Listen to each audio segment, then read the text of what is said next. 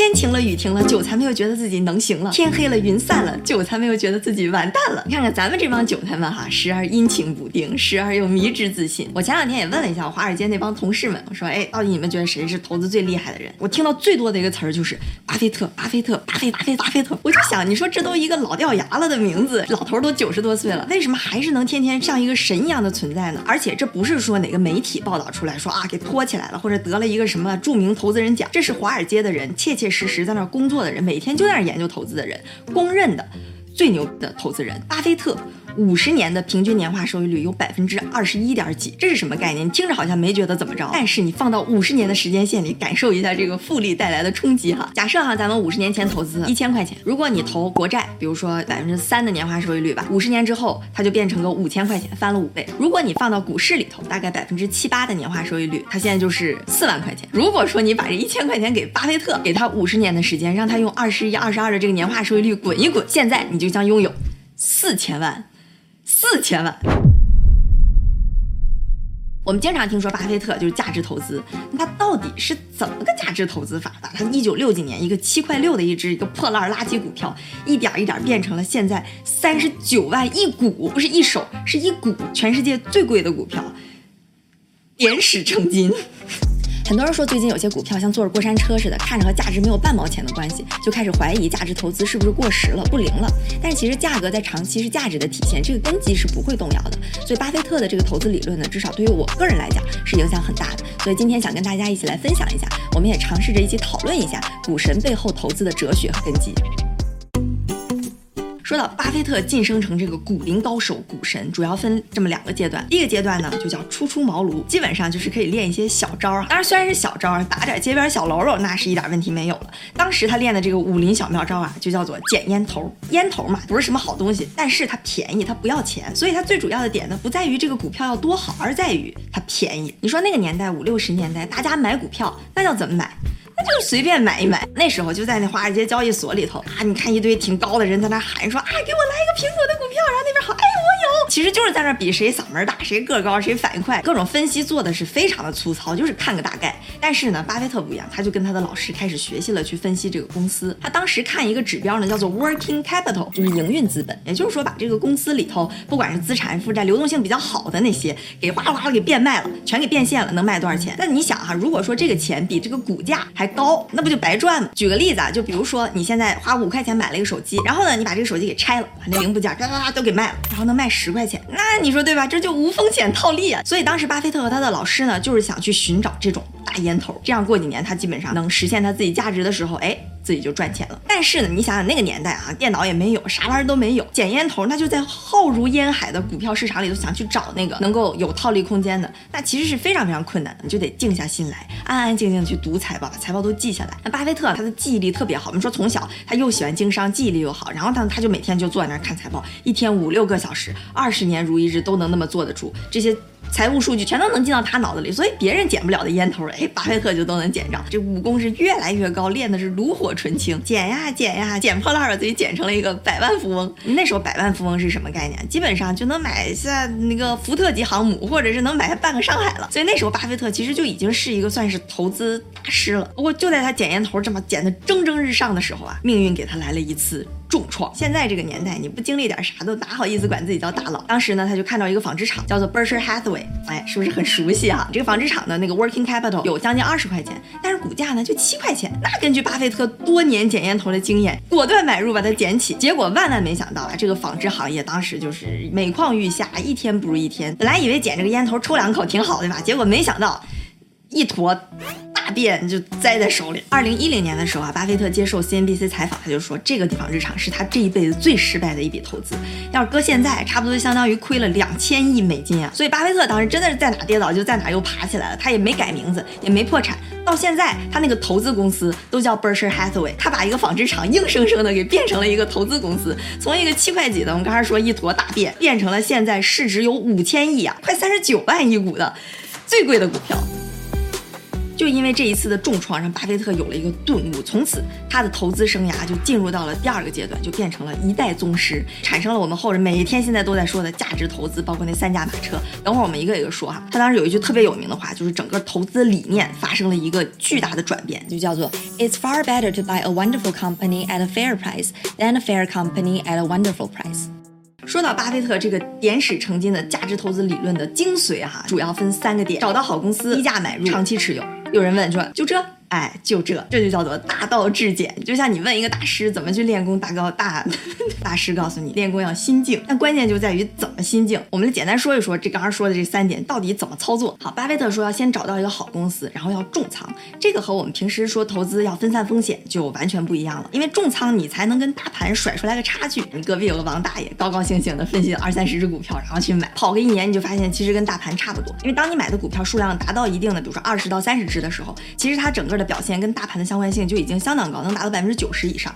也就是说，你在那精挑细选二三十只股票，觉得研究都很明白了，其实跟你买个基金是没有太大差别的。所以，巴菲特如果他要跑赢大盘，他就必须要找到那些特别好的股票，然后去重仓。如果我们看巴菲特过去几十年的一个投资组合啊，他百分之五十的资产都押宝压在那么三到五个股票上。就去年年底的时候，资产组合里边有百分之四十七是压在苹果身上的。你想，他那个盘子都五千亿美金那么大了，一半的钱都压在苹果那一个公司上，你说他对那个？公司有多艰辛，那这选股就很重要了。他起家的行业就是我们非常熟知的保险行业。那为什么如此钟爱保险行业呢？保险行业什么特点？长期稳定，开始就有钱。保险一般你投一个什么养老保险、医疗保险，那就一下是二三十年的长度了。而且你在华尔街交易的时候，但凡是他想交易一个非常长期，比如说是二十年、三十年，一般的对手公司基本上都是保险公司，他们就不太 care 短期会有一些什么样的波动，主要是给长期去做一个防范。而且呢，保险公司的现金流其实是非常稳定的，因为你看。我们投不管医疗保险、养老保险，对吧？那都是保命的钱，这是一个社会保障体系里边非常必要的一环。就像再穷不能穷了孩子的教育，对吧？当然也不能穷了我们的养老和医疗，那这就是非常稳定的一个现金流。而且保险是你先交钱再赔付，所以保险公司在早期就可以积累很大量的现金流。八神其实也是看中了这一点，他钱能先进来，先进来八神就可以拿这个流动资金过去投资，然后产生更多的收益。他也重仓了好多个保险公司，这里边最有名的就叫 Geico，主要是给公务员上车保的，因为公务员嘛，一般就是比较稳定的一个群体，赔付率也比较低，所以巴菲特当时就重仓，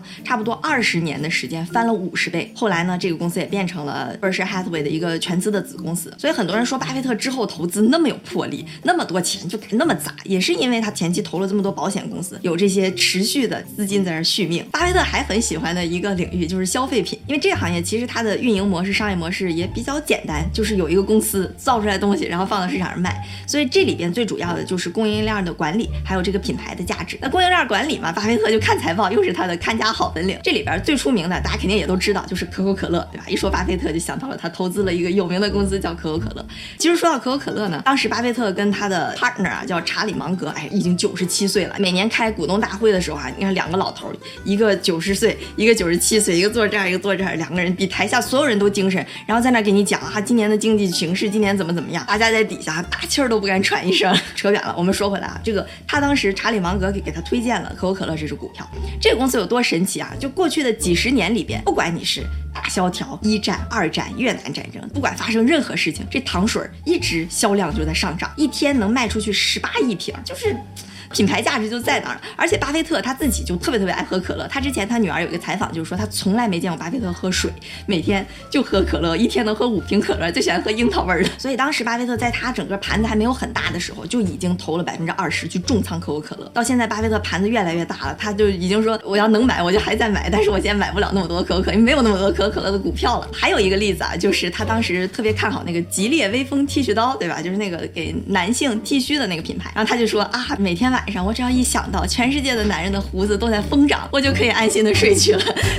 哎，那有人就说了，巴菲特不是不懂 tech，不是不买 tech 吗？他为什么买了苹果呢？而且正是在二零一六年，那时候苹果都如日中天。你说那时候当时谁敢买？就跟现在特斯拉似的，整天大家都在讨论特斯拉是不是高点，特斯拉能不能进。你想，你有个二三十万去投股票，你都不敢这么投，百分之五十的钱就压在那么一个股票上，对不对？巴菲特就敢进，而且是。大规模、大批量、持续不断的进，这就是股神的魄力。你说他自己得对这个股票、对这个公司有多么坚定的信心，能把那么大一个盘子里的一半都压在这一个股票上？当时人家都觉得，你看这巴菲特都八十多岁了，是不是都老糊涂了？二零二零年过去了，股神又一次验证了你我的无知。而且这是一个九十岁的老头啊！你想一想，如果你家里有一个九十岁的老人，是不是没病没灾儿，然后不被骗哈，就谢天谢地了？你还指着他一年给你赚个上千亿？之前他买那个纺织厂就吃了个大亏嘛，所以他从此就觉得我不能买我不懂的东西，但凡我买，但凡我投，我就一定要懂。所以你看当时那 tech bubble 都涨成什么样了，大家都在疯狂的买，那巴菲特就不为所动。然后甚至有些人还嘲笑他说：“你看你这个是傻了吧？” 结果哎。泡沫一破，股神再一次验证了人们的愚蠢。那其实你想想啊，现在巴菲特的资产盘子都那么大了，这世界上他能投的股票其实也没几个。巴菲特有一次就说：“那我现在这个资金要是能小一点，我的盘子小一点，那我肯定比现在赚的多得多得多。”你说听着气不气人？不过啊，这个其实也是价值投资的一个特点，跟我们平时看到的一些对冲基金，它的投资不太一样的地方。对冲基金投资其实更多的是靠找策略，对吧？它赚的是那个我们把它叫做 alpha，就是你赚了就有人赔了，两个人是个零和博弈。巴菲特这种价值投资呢，就把钱能给到这些能够创造更大价值的公司上去，让他们更好的生钱。但其实呢，这种啊，就大佬界也是互相之间有看不顺眼。伊隆马斯克就说，哼，巴菲特每天就只会在那 allocate capital，就说他只会在那分分钱而已，就觉得也没什么太大。的贡献不像哎，咱们永远走在时代的前沿是吧？要实现人类的梦想。巴菲特看伊隆马斯克也不太顺眼，也就是炒炒货币、投投机的行为，也不会给人类社会带来什么巨大的价值。大佬之间的日常斗嘴，我们在边上就吃吃瓜就可以了。但我觉得，不管他们是对冲基金的大佬，他们靠投机的行为可以获取很高的收益，或者是像巴菲特这种，他们通过投资投到公司里面，让这些公司能够创造价值，也就是说发展一个时代的红利吧。就是我们经常说的叫贝塔，或者呢是像我们说伊隆马斯克他自己能创造实业，能带动一些技术的。发展促进这个社会，嗯，也没有说谁对谁错。至于说你更认可哪个，你更欣赏谁，我觉得这个可能是取决于每个人他对金钱的认知和对社会价值观认知的不一样。我回过头来说巴菲特的投资理论啊，我刚才说第二点就是要找准时机。当你看好一个好公司的时候，你就要相信它，你就要相信基本面，不要听外界一些噪音和随波逐流。当你看好了一个男生，看好了一个女生的时候，你要相信他，你就是觉得他好。总有人会说他不好，所以我们要在内心深处相信到这个好公司之后，看准它的基本面。这就巴菲特经常说一句名言，叫做“别人贪婪的时候我恐惧，别人恐惧的时候我贪婪”。就比如六几年的时候，他刚开始去投资，这也是非常有名的一个案例，就是说 American Express 运通在华尔街里边出了一些抵押物的丑闻，然后当时这个华尔街里边的报道就非常的动荡，说啊这个运通快不行啦，怎么样？巴菲特就在群众里面去问一下大家的声音，然后就发现，哎，大家好像都没啥事儿一样，他就觉得啊，这只不过是华尔街一个新闻而已，大家不都开始恐慌了吗？我赶紧抄底买入，两三年就翻了两三倍，对吧？就买自己的运通，让别人恐慌去吧。这种例子也是屡试不爽。但凡经济出现一些危机的时候，巴菲特总能有一个神奇的嗅觉，然后去抄底买入一些很好的公司。七三年经济危机的时候，巴菲特抄底买入了华盛顿邮报，后来翻了四十倍。八八年那个黑色星期一的时候，巴菲特抄底买入了大量的可口可乐。零八年金融危机的时候，抄底买进了大量的银行股和金融股。你看。当市场发生动荡的时候，危机危机，别人看到的是危，巴菲特总能在这里边找到他的机会。当然不是说这个公司股票啪一跌，我们就全都冲进去买，那是傻子，对不对？就像最开始我们说第一点，要先找到一个好的公司，因为有些时候它跌确实是公司基本面就是不行了，业务不行了会跌。但有的时候呢，可能确实就是市场上的一些新闻，甚至是有一些我竞争对手发布一个报告说你这个公司不行了，这都有可能。巴菲特就是坚信这种价值投资，我就看基本面，我甚至都不想去看那些新闻，就到了这个程度。好，那当你找到了一个。好公司，然后低价买入了。下一个巴菲特要告诉你做的事情，就是要长期持有，因为经济都是有周期的，有的时候有小周期，差不多有五到八年。大周期可能有几十年之久，但是呢，公司的发展是需要时间的，只有达到了一定的周期，它才能实现它那个红利。即使是好的公司，它想实现价值，肯定也是要靠时间去积累的。所以，我们看美股哈，六几年到七几年几乎都没怎么涨，但是你再看八几年到九几年，就稳步翻了好几倍。当你耐心的等待和参与，时间总会给你最好的红利。这就是刚刚最开始我们说，你一年赚个百分之一百、百分之两百没什么的，你要能长期五十年，哪怕你每年就赚百分之二十，这都是四万倍的收益。所以，如果说你不是很了解某一个行业或者某一个公司的话，其实你只要相信时代的红利，相信国家经济的发展，然后在适当的时间一定要长期不断参与，这样你也能享受到这个时代的红利。你看巴菲特赚了这么多钱，也曾经是世界首富，但是啊，其实他是一个非常非常节俭、节俭的，甚至都有点抠门的这么一个老头，到现在都还住在一个他五十年年前花三万美金买的那个房子里头，然后每天早上啊就开着他那个别人一看一个小破车就上去了，然后去麦当劳花个两三刀买个早餐，二十年如一日，三十年如一直都这么啊。当然一天还有五瓶可乐，这是不能省的。所以这时候呢，你看他再去投资，其实也不是说就为了赚那个钱，更多的他是享受自己在资本市场玩的那个复利游戏，就有点像个老顽童，已经天下无敌了。所以他更多的就是享受这种现实版的大富翁游戏。但是哈，我们知道这个男人太贪玩呢，家庭关系一般都会出现一点矛盾。巴菲特也不例外。巴菲特他老婆 Susan，在他他们俩大概四十来岁的时候吧，Susan 就觉得，哎，你整天玩那些游戏，我不想这样子，我要去加州去追求我自己的生活。但他还挺有意思，因为他也知道这个老顽童呢，有点生活自理能力比较差，所以他走之前呢，也不忘了给他一个闺蜜打电话，哎，姐妹啊，你看能不能帮我来照顾一下我们家这个老头，他生活不太能自理。这个闺蜜也就欣然答应了。结果照顾着照顾着就照顾到巴菲特家里去了。然后这三个人呢，就长时间维持一段非常奇妙的三角关系。巴菲特有的时候去加州看他老婆的时候，哎，闺蜜小三儿也带着啊，三个人一起相处的非常的融洽。不过直到两千零四年的时候，就 Susan 因病去世了。Susan 生前是一个特别特别善良、特别热衷于这种慈善事业，也特别喜欢帮助人的人。零四年 Susan 去世之后，零五年巴菲特自己也诊断出来了有癌症，不过后来就治好。这整个这一个经历让巴菲特又有了一次顿悟，就是老顽童真正升级成了一代宗师，不光武功无敌，还能心怀天下。就他这时候觉得他说，我不应该。再去玩那些大富翁的游戏了，而这些价值应该更多的把它回馈给社会，因为我享受到了这个时代带给我的红利，我也应该重新回馈给，比如说孩子，可以让他有更好的教育，让他们有更好的午餐，让人们有更好的医疗，有点鸡汤啊，You get the point。所以当时这个一代宗师就做出了一个震惊世界的决定，他决定把自己百分之九十九的财富全都捐赠出去，这也是现在世界历史上最大的一笔慈善。当然有人又说什么你要避税，又是他孩子管基金，这种我就啊就就无语了。你说股神是神？吗？我觉得是神，但其实他也是人，只不过他在这个一步一步的进化过程当中，把最开始的一坨大便变成了一座金山，然后最后又把这个金山回馈给了社会。所以其实我们现在看了很多股票暴涨暴跌，和听了他们很多背后神奇的故事，然后就有些人说啊，价值投资是不是不灵了，在这个时代已经过时了？但其实我感觉我们买股票归根结底买的其实还是它最终的内在价值，至少我自己是这么认为的。所以现在即使技术在变，商业模式在变，让我们去了解一个股票内在的价值变得越来越困难了，但这并不等于说价值投资的这个理论这个根基就不存在了。所以。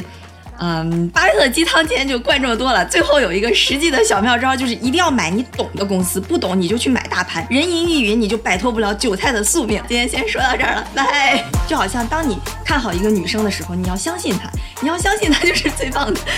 所以当时巴菲特和她老公不是不是。不 是